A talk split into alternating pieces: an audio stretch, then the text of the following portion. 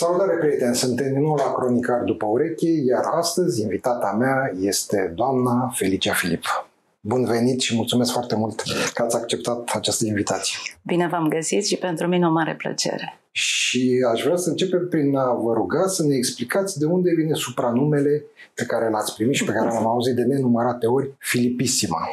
Da, în urma unei cronici a unui spectacol cu Traviata pe coasta de Azur, cronicile uh, din Franța au fost uh, numeroase, numeroase, numeroase, care s-au terminat cu Filipissimo. Și de aici, uh, practic, respectivul uh, cronicar, nemai având alte cuvinte, a încheiat cu acest Filipisimo, cu multe semne de exclamare și cu mare admirație. Și de aici uh, cronicile au apărut, bineînțeles, și la noi. Și Cristi Minculescu, prietenul cu care de peste 25 de ani cântăm pe scenă, adică Iris și Felicia Filip, de fiecare dată când apărem pe scenă, prezentarea se termină cu Filipisima și iată de unde vine Filipisima. E foarte bun pentru un brand personal, adică putea fi chiar dezvoltat mult mai mult decât atât. Ce vreau să vă mai întrebam, găsit în prezentările ale noastre cu ocazia unor interviuri sau chiar pe pagina de uh, Wikipedia, spune așa, este singura solistă din lume care a câștigat toate premiile Mozart. Ce înseamnă asta? Înseamnă că în perioada în care aveam vârsta la care puteam să particip la concursuri, am participat la toate concursurile care au avut și premii Mozart sau care chiar s-au chemat ele însele premiul Mozart, pe care le-am câștigat. Deci în sensul Asta... că toate concursurile cu astfel de premii la care ați participat le-ați câștigat. Exact.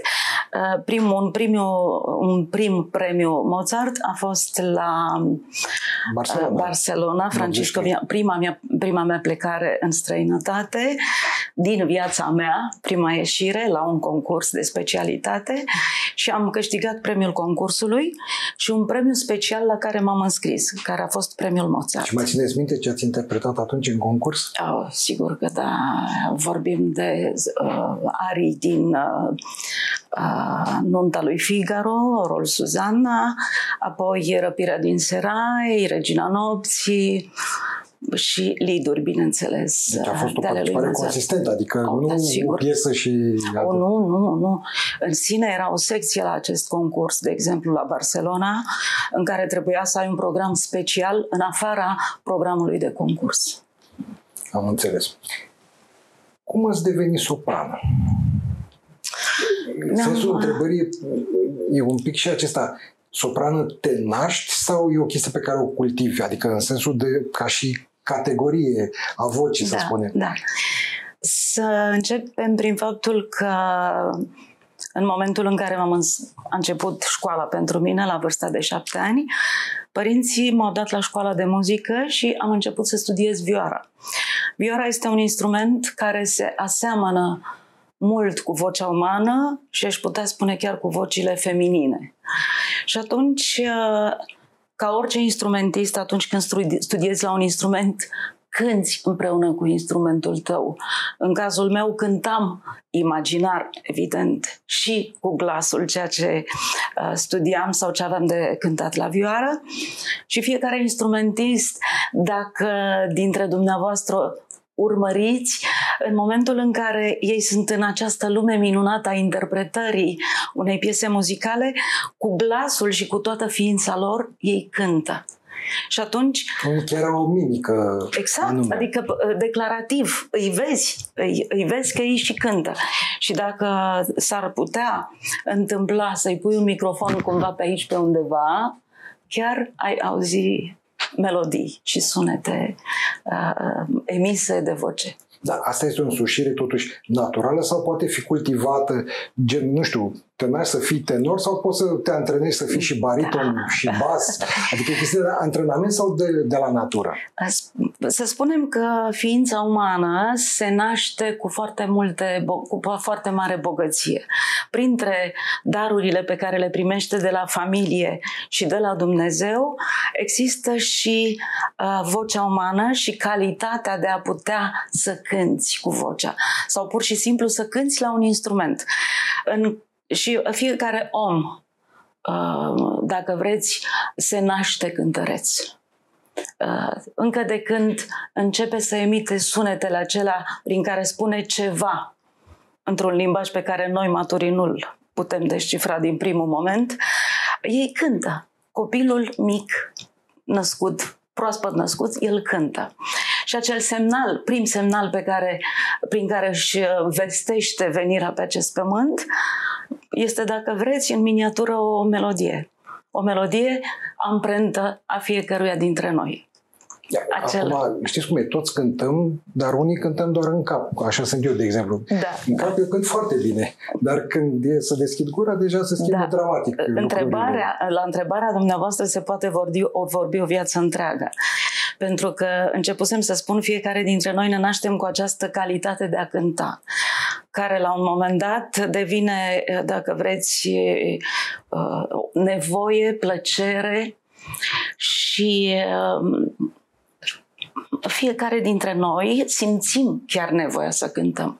Așa cum spuneați și dumneavoastră vreți să cântați sau chiar cântați, dar să nu, în fine. Să nu dramatizăm. Da, da, da.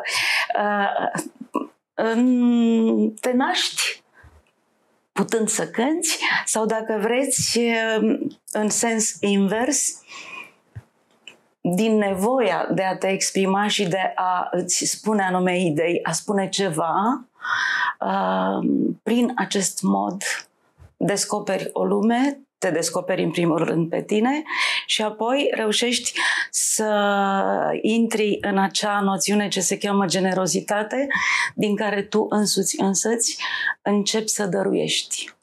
Da. Și faci acest lucru de mic copil, încercând la început să vezi cu care din instrumentele pe care le întâlnește poți juca, terminând prin a-ți alege un instrument și a te, te dedica lui.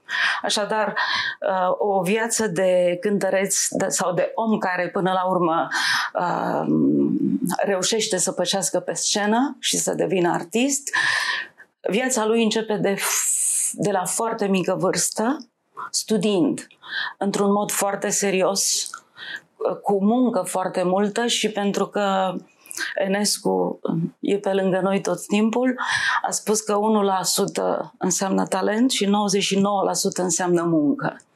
Așadar, a defini cumva această stare de cântat, de, de cântăreți, de artist, vine de la o părticică de talent și apoi multă muncă. Studiu, studiu și iară studiu. Da, în cazul noastră, ați început prin a studia un instrument și la un moment dat ați trecut la canto. Trecerea asta a fost una, să spun, firească sau ați simțit-o ca pe un hop, ca pe o etapă importantă, o schimbare majoră în e, carieră? Da, este un element de bază pentru cineva ce vrea să devină cântăreț, să studieze un instrument înainte de a-și alege profesia de cântăreț.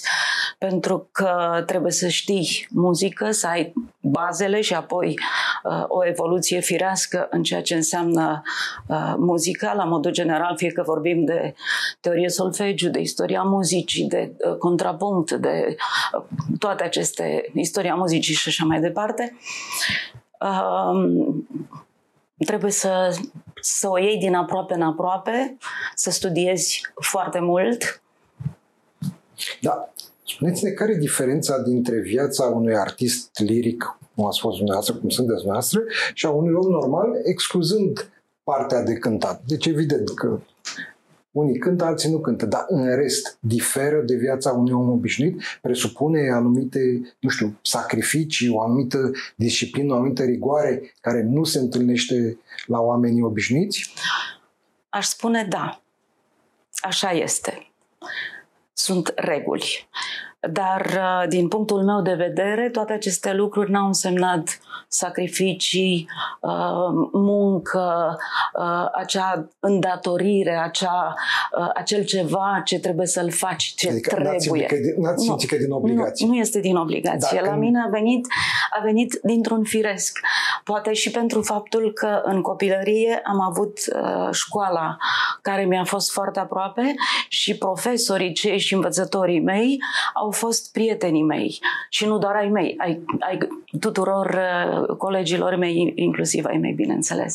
În sensul în care uh, a merge la școală, sigur, este un lucru pe care trebuie să-l faci, uh, dacă vreți, o obligație până la urmă în uh, relaționarea cu părinții, cu familia, cu... Societatea în general. Exact.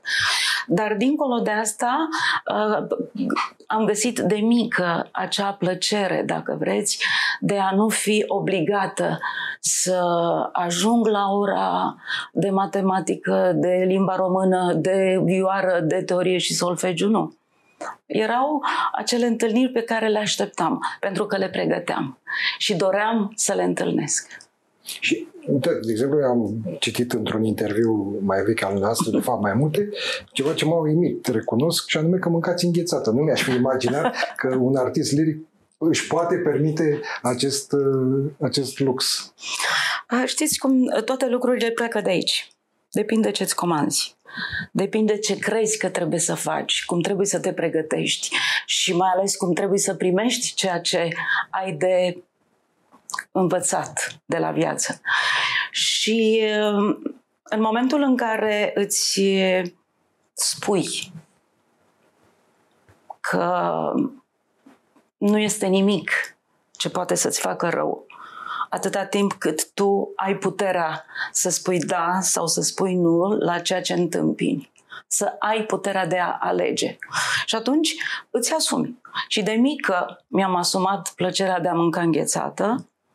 Uh, n-am avut niciodată ideea că aș putea să mă îmbolnăvesc cu atât mai mult cu cât apoi evoluând și crescând uh, ca ani de viață, ajungând să depind într-un fel de corzile vocale, sigur se spune nu bea apă rece, nu, nu, nu, foarte multe nu. Nu mergi la frig, nu mergi la schi, nu mergi la uh, patinaj. Și, și uh, am uh, înțeles prin uh, povestea vieții mele că nu sunt adevărate. Ele le primești sau nu. Ca deci n-ați făcut nicio laringită de la înghețată? De la înghețată niciodată. Nu, da, de la alte lucruri. Am o altă curiozitate. Artiștii lirici își scot amigdalele? Da. E obligatoriu? Nu, nu, nu este obligatoriu. De acolo știu deci, că e sursa unor am, Amigdalele foarte... sunt niște ocupante ale gâtului nostru, ale laringelui. Prost obicei se infectează. Se infectează. Ei, având această sensibilitate și tot infectându-se, înseamnă că există un centru care produce infecție și el trebuie exclus. Cum se întâmplă cu tot ce nu este în regulă și e sensibil și se infectează. Uh, tratezi, tratezi, tratezi, dar cel mai bine este acolo unde se poate să elimini. Și revenind la hai să nu le spunem sacrificii, la avatarurile vieții de artist liric, de exemplu, știu că trebuie să vă încălziți vocea și înainte de orice spectacol și bănuiesc că chiar zilnic, așa. Asta nu e ceva plictisitor să faceți vocalize nu. Mai ales după nu. niște ani, aceleași, aceleași vocalize? Nu, nu este deloc. Intră în, dacă vreți, în ADN-ul meu până la urmă și al oricărui instrumentist care are un program anume și devine uh, vital dacă vreți. Face parte din ființa mea. Dacă nu fac vocalize, am senzația că am un gol n-am făcut ceva, am, am o lipsă. Nu sunt împreună cu mine. Și atunci uh, fiecare pas trebuie făcut. În momentul în care știu că am ceva de făcut și de fiecare dată din momentul în care te-ai trezit, conștientizezi că ai ceva de făcut. Și uh, de-a lungul unei zile există focusat atenția pe un anume punct. În cazul nostru, să spunem, uh, momentul de pregătire al unui spectacol, însemnând chiar și acele bucăți de studiu zilnice. Și dacă nu faci unul din aceste procedee, să le spunem cum se cheamă ele acum, se simte în ceea ce ai de făcut. Este o scară cu trepte pe care trebuie să calci. Pe fiecare Da, asta e treaptă indiscutabil. trebuie să calci. Altfel, este ce se cheamă căzutul în gol. Dacă treci peste o etapă, peste un ceva ce trebuie făcut, nu este în regulă. În cazul nostru, dacă nu faci aceste studii de încălzire, uh, organismul nu este, corpul nu este pregătit. Pentru că noi nu cântăm doar cu cele două corzi vocale, cântăm cu întreaga ființă și cu corpul fizic și cu uh, celelalte componente. Și atunci, uh, așa cum, de exemplu, sportivii trebuie să-și încălzească mușchii pentru a face Da, da, e Tot obligatoriu, așa. înainte de orice efort. Așa se întâmplă și la noi, pentru că uh, viața noastră este viața de sportiv. Trebuie, trebuie să te antrenezi și antrenamentul presupune uh, activitatea musculară uh, și tot ceea ce înseamnă uh, până la urmă momentul acela final în care te ești pe scenă și niște ore bune te dăruiești publicului, te transformi, te adică plutești sau mergi în adâncuri uh, și așa mai departe. Da, E- pentru că ați făcut analogia asta cu sportivii, sportivii în afară de antrenament și încălzire înainte de meci și așa mai departe, au nevoie și de recuperare după. Și acum m-am gândit și în cazul artiștilor lirici, există această recuperare Sigur. care mă gândesc că ar presupune, de exemplu, să vorbească mai puțin, să nu-și folosească vocea. Uh, uh, după un spectacol sau după un antrenament de acest gen, întregul organism el este într-o anume stare. Poate că ați auzit de multe ori spunându-se că sunt, se caută acea stare, să zic, adrenalina, adrenalina. Și în cazul nostru este același lucru. Și atunci, într-un fel sau altul, această recuperare se face în primul rând prin recâștigarea echilibrului de dinainte.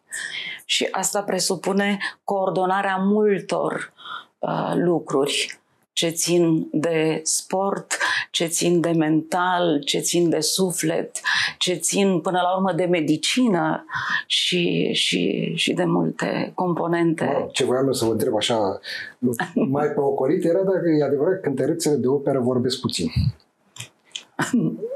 Sau Uh, nu. mai bine nu vă întreb pe noastră, că știu pe cine să întreb. Da. Uh, e- Este și asta cu vorbitul uh, un uh, mijloc de a vedea în ce măsură ești echilibrat.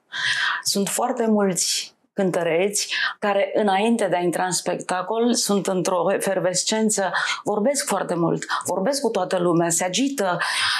Din potrivă, alții tac, nu scot un sunet, sunt concentrați, au calea lor și lumea lor au intrat deja într-o stare din care nu îi pot scoate și care înseamnă pregătirea lor pentru spectacol.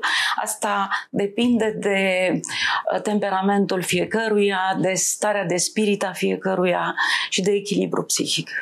Da, uitați că vă întrebam mai devreme de soprane.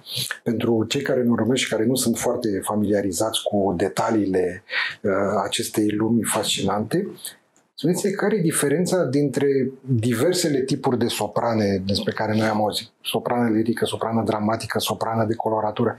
Principiul pentru neavizat, toate sunt soprane, dar totuși există niște diferențe pe care asta vă rog să ni le explicați. Este adevărat uh, și este diferențierea care se face în raport de și de structura laringelui, dar și de întinderea vocală, de exemplu, de posibilitatea uh, ești soprană de linie sau de coloratură, în sensul în care cu ușurință vei cânta Rossini, uh, Bartoli, nu așa, să spunem un nume, sau pornind de la faptul că există sopranele dramatice, soprane spinte, soprane lirice, soprane uh, de coloratură, nu așa?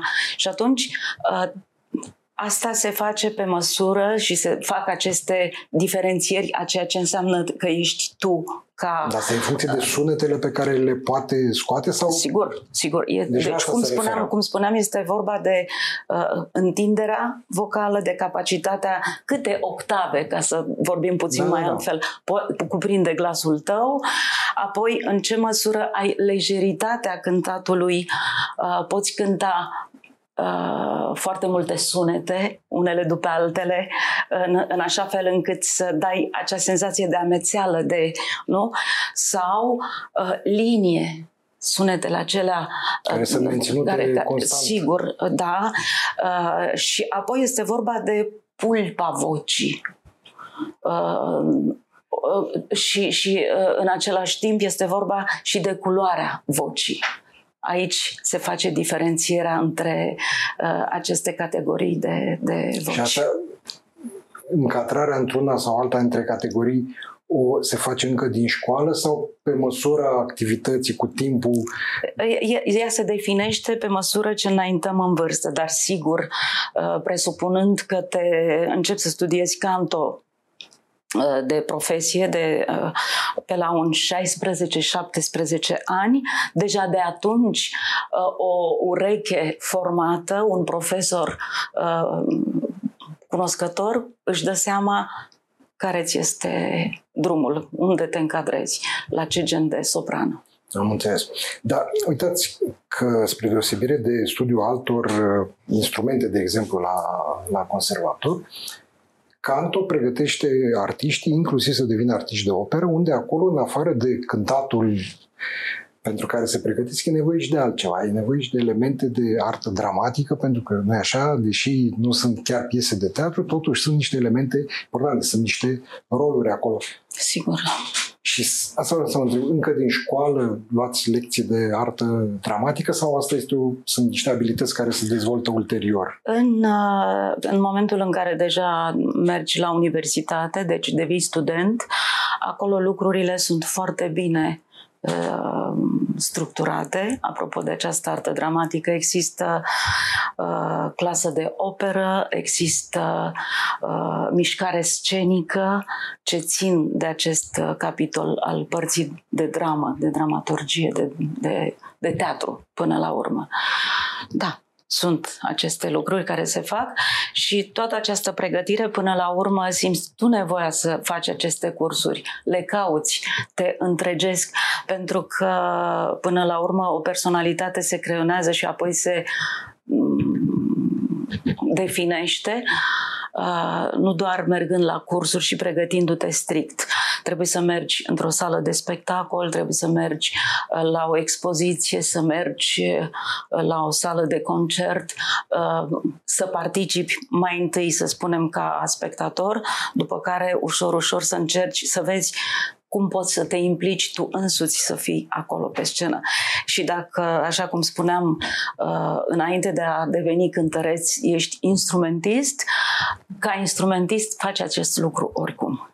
Da. Um, mă rog, în măsura în care putem stabili niște proporții cât de cât. În momentul când se face casting, să pentru un rol uh-huh. în mhm. operă, cât contează vocea, cum cântă artistul și cât contează partea asta dramatică? Ele sunt la pachet. Ele sunt împreună. Una fără cealaltă nu merg. Da, totuși mă gândesc că asta cu vocea e mai importantă totuși decât... Nu, sunt în egală măsură importantă. Dumneavoastră ați venit cu acea idee când ești la un casting. La un casting te duci este pasul de dinainte de a fi pe scenă să întrupezi un personaj, să faci uh, un, un rol. Presupune că le ai la pachet pe toate. Se cere să dansezi, vei dansa, faci mișcare. Se cere să cânți, vei cânta.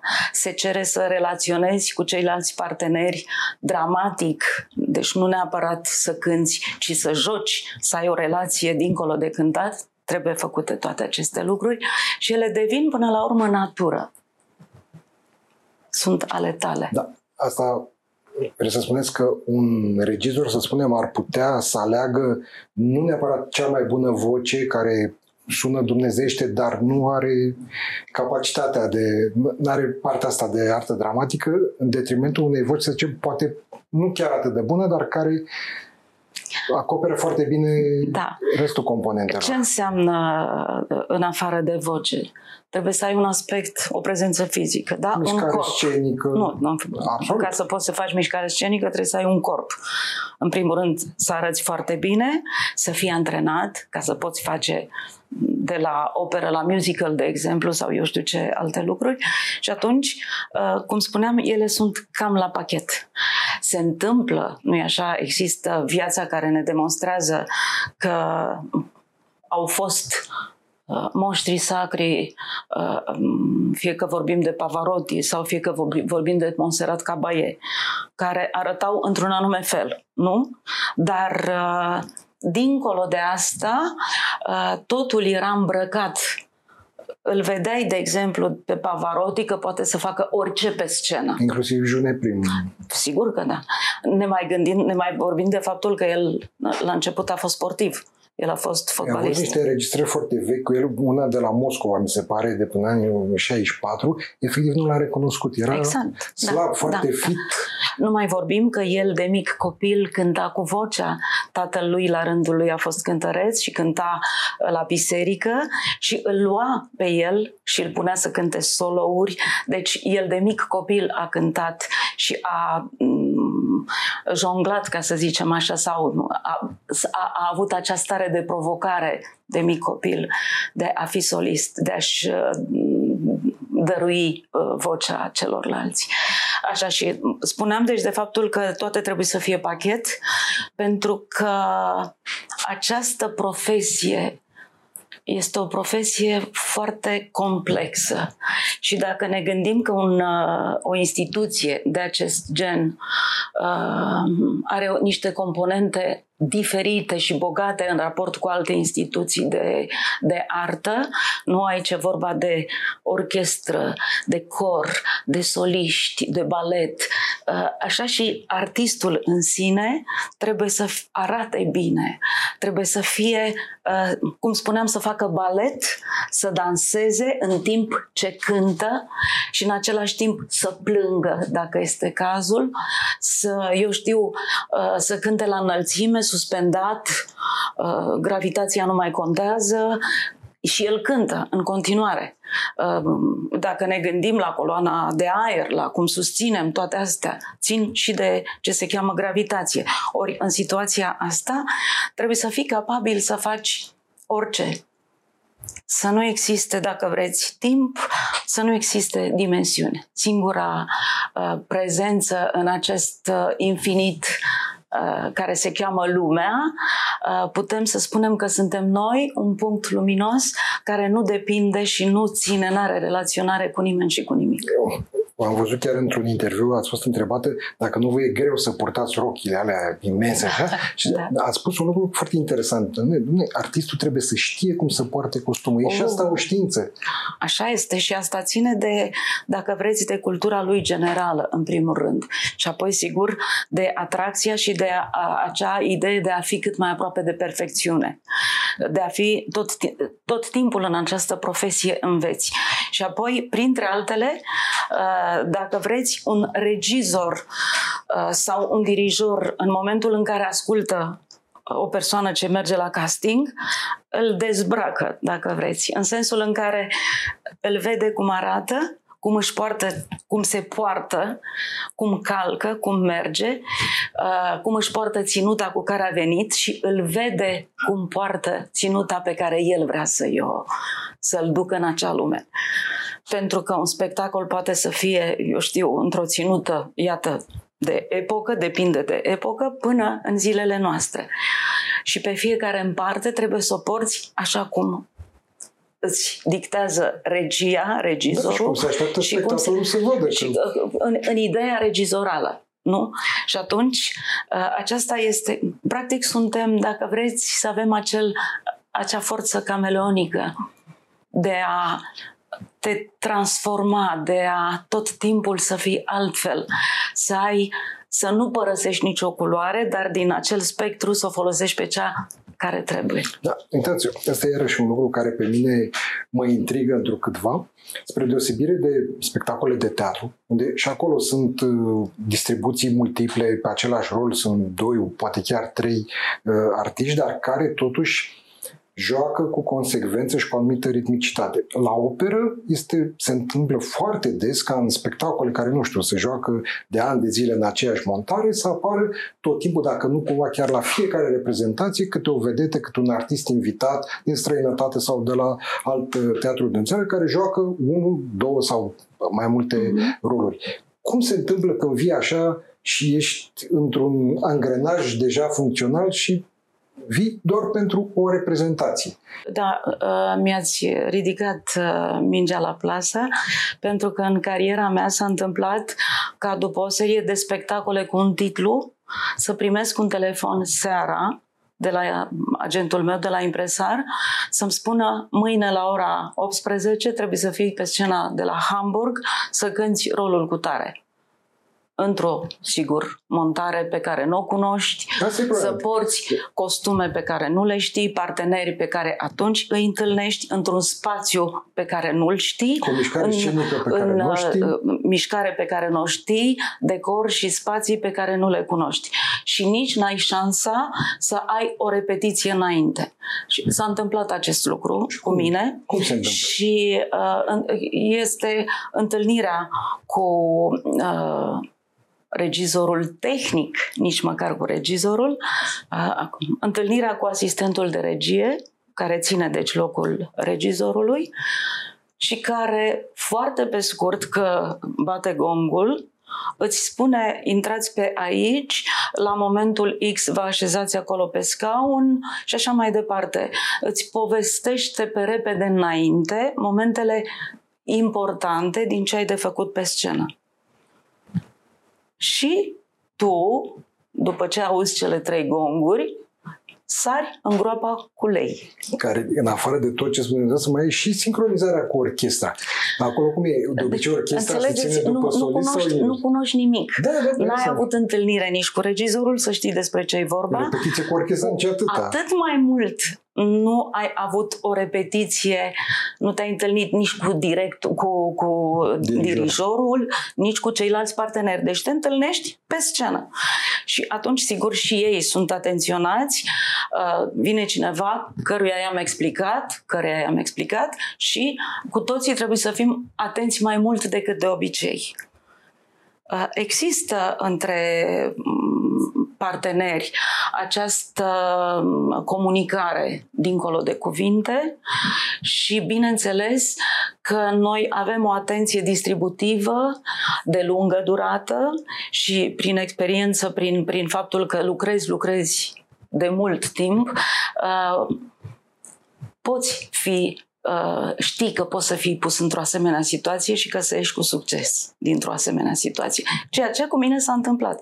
Și, într-adevăr, uh, uh, am avut ocazia să văd, deci, dirijorul în momentul în care s-a deschis cortina și împreună am putut să lucrăm foarte bine, pentru că în sine rolul este într-un anume fel construit, prin uh, vibrația vocii, prin uh, această, uh, cum să zic, uh, tensionare a corpului și partenerii și mai ales dirijorul poate să înțeleagă unde vrei să mergi cu interpretarea cât te duci de departe, cât întinzi coarda în ceea ce înseamnă rolul respectiv, fraza respectivă, un moment anume.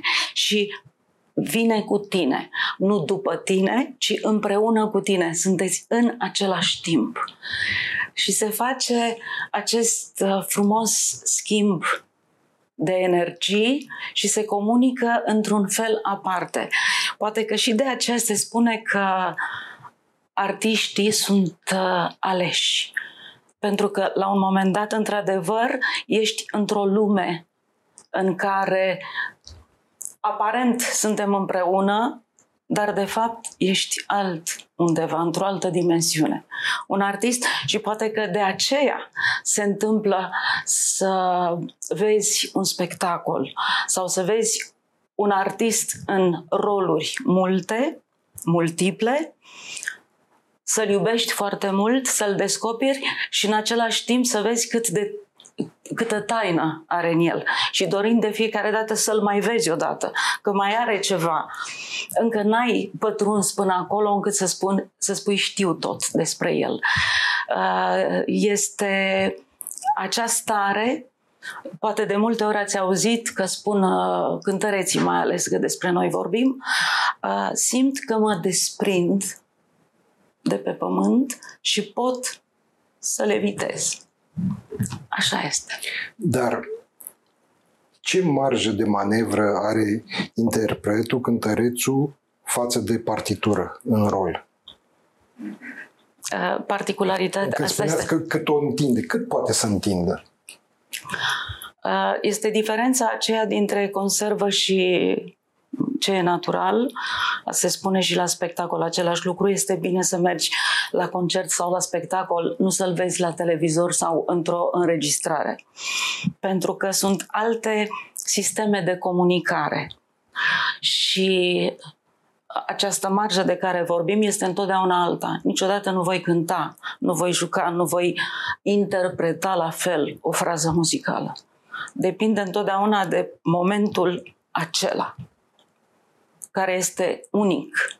Niciodată el nu se repetă. Și atunci, partitura este aceeași pe, pentru toată lumea.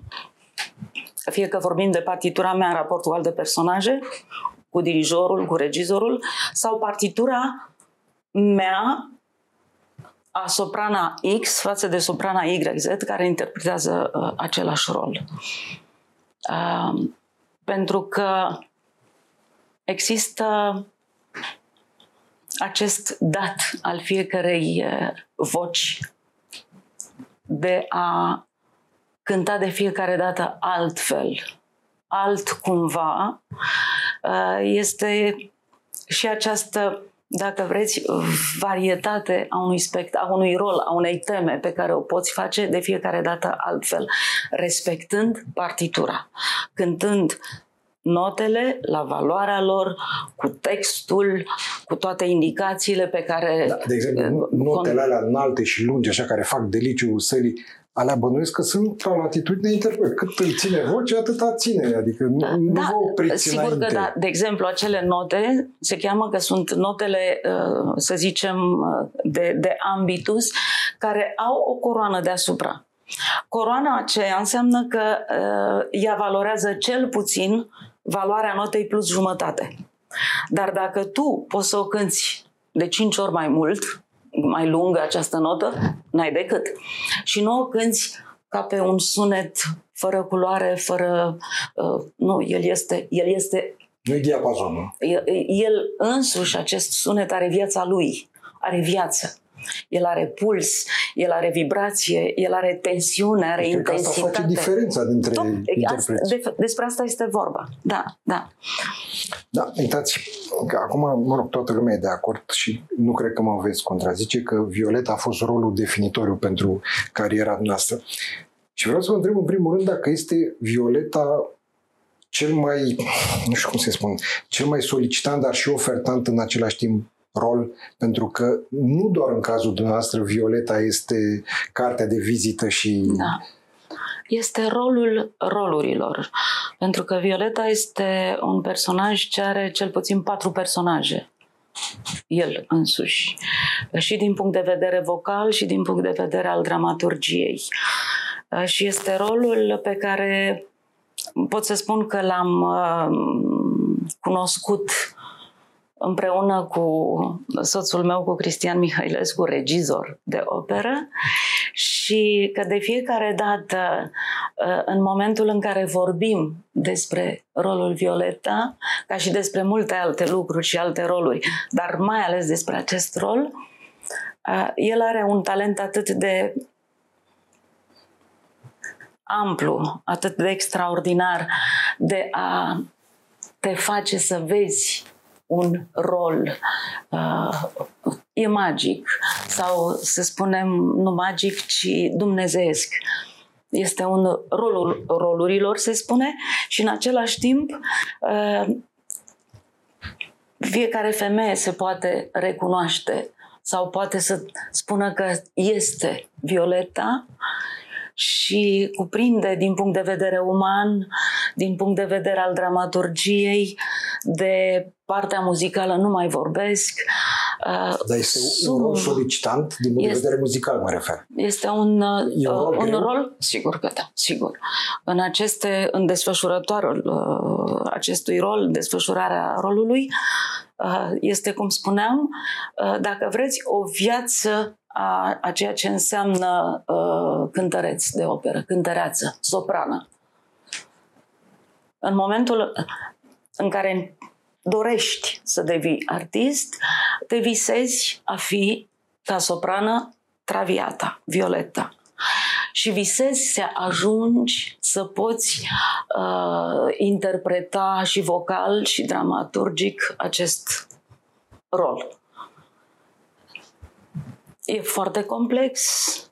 Uh, dacă vreți, este un drum de aici până la Dumnezeire. Și drumul acesta poate fi parcurs, cum spuneam, de, cei, de cele alese. Întâmplător, sau mă rog, poate deloc întâmplător, primul spectacol de operă pe care l-am văzut eu fiind, eram la liceu, a fost o traviată. Eu eram coleg de clasă cu fata sopranei Sanda Șandru. Și am fost și am văzut Traviata cu Sanda Șandru în rolul Violetei și de atunci cred că am văzut câteva zeci de Traviate și într-adevăr e o fascinație, ori de câte ori vezi un nume nou că joacă în Traviata, da. nu mergi să vezi Traviata, mergi să vezi cum joacă X în exact. Traviata. Deja da. este... Da, uitați, eu am numărat așa de ce am găsit eu, m-am documentat 12 violete pe care le-ați făcut pe marile scene ale lumii e posibil să fie mai multe, dar vreau să vă întreb aici, în România, dacă ați făcut violete. O, sigur, sigur că da. Am făcut uh, poate, poate 12 aici, în Serios? România. Diferite? Da, diferite, sigur. Brașov, Constanța, Timișoara, Cluj, Iași, uh, București în uh, vreo trei producții, două producții și, și în celelalte teatre tot așa, producții noi sau producții mai vechi, pentru că am cântat de mai multe ori uh, în aceleași teatre, deci nu a fost o singură dată uh, cântat spectacol. Ați avut o carieră atât de complexă și de uh, plină de evenimente și multe scene mari pe care, pe care ați cântat și vreau să vă întreb dacă cariera care evident a început la Opera Națională din București, dacă Opera Națională a fost un reper solid în cariera noastră sau a fost doar, să spunem, o rampă de lansare de unde v-ați luat zborul și nu v-ați mai întors cu titlul, nu știu, permanent acolo. Dacă e să respectăm adevărul până la capăt sau de la bun început, prima traviadă a fost pe scena uh, Teatrului Muzical din Brașov, actuală operă din Brașov. Și bineînțeles, uh, de când m-am gândit să cânt și să vin pe o scenă, scena uh, principală și visul a fost să pășesc, să cânt pe scena Operei Naționale din București. Ăsta este visul oricărui tânăr ce dorește să ajungă pe o scenă. Din țara lui vorbesc. Și bineînțeles că, da, aici până la urmă, de aici a plecat uh, dacă vreți, acea scânteie sau numele meu pentru prima oară, să spunem, a fost pe deplin uh, probat că da, voi face carieră internațională, da, pe, pe scena Operei Naționale din București. Când ați cântat ultima oară la operă aici? Mm, ultima oară. Într-un spectacol, într-o, deci nu într-un concert extraordinar sau un eveniment special. Păi să zicem că ultimele spectacole au fost, din ce mi-aduc acum aminte, uh, Boema, Traviata, uh, Falstaff uh, și Carmen. Da, asta au fost, să zicem, ultimele pe care, care îmi sunt... Acum cât timp? Acum destul de mult timp, 10 ani mai avem nu foarte mult timp și aș vrea să nu ratăm un alt capitol uh, al carierei noastre muzicale, colaborarea cu Iris. și în special intrarea într-o zonă care s-ar putea presupune că în afara celei de confort a unui artist liric, mă rog, n-ați fost prima, nu o să fiți nici ultima artistă lirică care cântă rock, dar cum v-ați simțit în această postură? Povestea am spus-o de multe ori și ea a început uh, în urma întâlnirii pe care am avut-o pe scenă cu Monserrat Caballé, pe scena de la, de la Covent Garden, unde cântam împreună într-un spectacol rosinian Il Viaggio a Reims și eram partenere egale. Acolo există roluri, 12 roluri principale. Și unul dintre ele era uh, al uh, lui Monserrat Caballé și un altul, Madame de Folville, era rolul meu. Uh, în primul rând, întâlnirea cu ea a fost uh, o întâlnire de poveste, un om extraordinar, un monstru sacru care are dimensiunea monstrului sacru și a omului obișnuit, în egală măsură și într-o naturalețe care te pune pe gânduri și un Cred exemplu că de urmat. măreția. Sigur, așa este, așa este. Și dacă e vorba de o primă întâlnire uh, hazoasă, să spunem, uh, eram la repetiție, începusem deja repetiția și o așteptam cu toții pe ea, pe Monserrat Cabaie, care avea un alt angajament și a venit puțin mai târziu într-o sală de repetiție unde era un decor marcat. Decorul marcat însemnând că erau straturi de un soi de poda care nu era foarte consistentă. De ce spun că nu era foarte consistentă? Pentru că în momentul în care a apărut ea, câtă era cu zâmbetul pe buze și râzând și foarte uh, ca o primăvară, așa. Uh, a făcut cunoștință cu fiecare în parte, spunând cu un cuvânt frumos și așa, după care a mers pe scenă și cum a mers pe scenă, a cedat scena. Adică podeaua respectivă n-a fost atât de rezistentă pentru calibrul ei și a luat așa într-un ușor și a trecut atât de natural și de frumos peste faza asta, încât uh, venea din spectacol în sine, pentru că Il Viaggio Reims este un spectacol de comedie, să spunem. Uh, bun, și de aici pornind, uh, aveam împreună de cântat printre alte lucruri pe care le-a făcut și a avut o deschidere și o apropiere față de mine, a fost faptul că atât la repetiții cât mai ales la spectacole, ea stătea în culise și urmărea ce fac eu pe scenă. Și se distra atât de tare, îi plăcea atât de mult ce făceam și când ieșeam, cel puțin la prima uh, reprezentație, eu am ieșit din scenă și m-a prins în brațe și mi-a spus e un caval din scena. Atât de frumos a spus. Deci o, o prietenă, un om cu care puteai să vorbești, care nu avea acea înălțime a divei pe care nu poți să o atingi. Și printre altele am întrebat-o cum a fost întâlnirea ei cu Freddie Mercury. Pentru că de pe atunci Uh, dacă vreți, ținteam să fac și altceva în afară de, de uh, clasic. Și în poveștile noastre multe mi-a povestit, printre altele, și uh, cum a ajuns să cânte împreună cu el acel uh, imn al Barcelonei.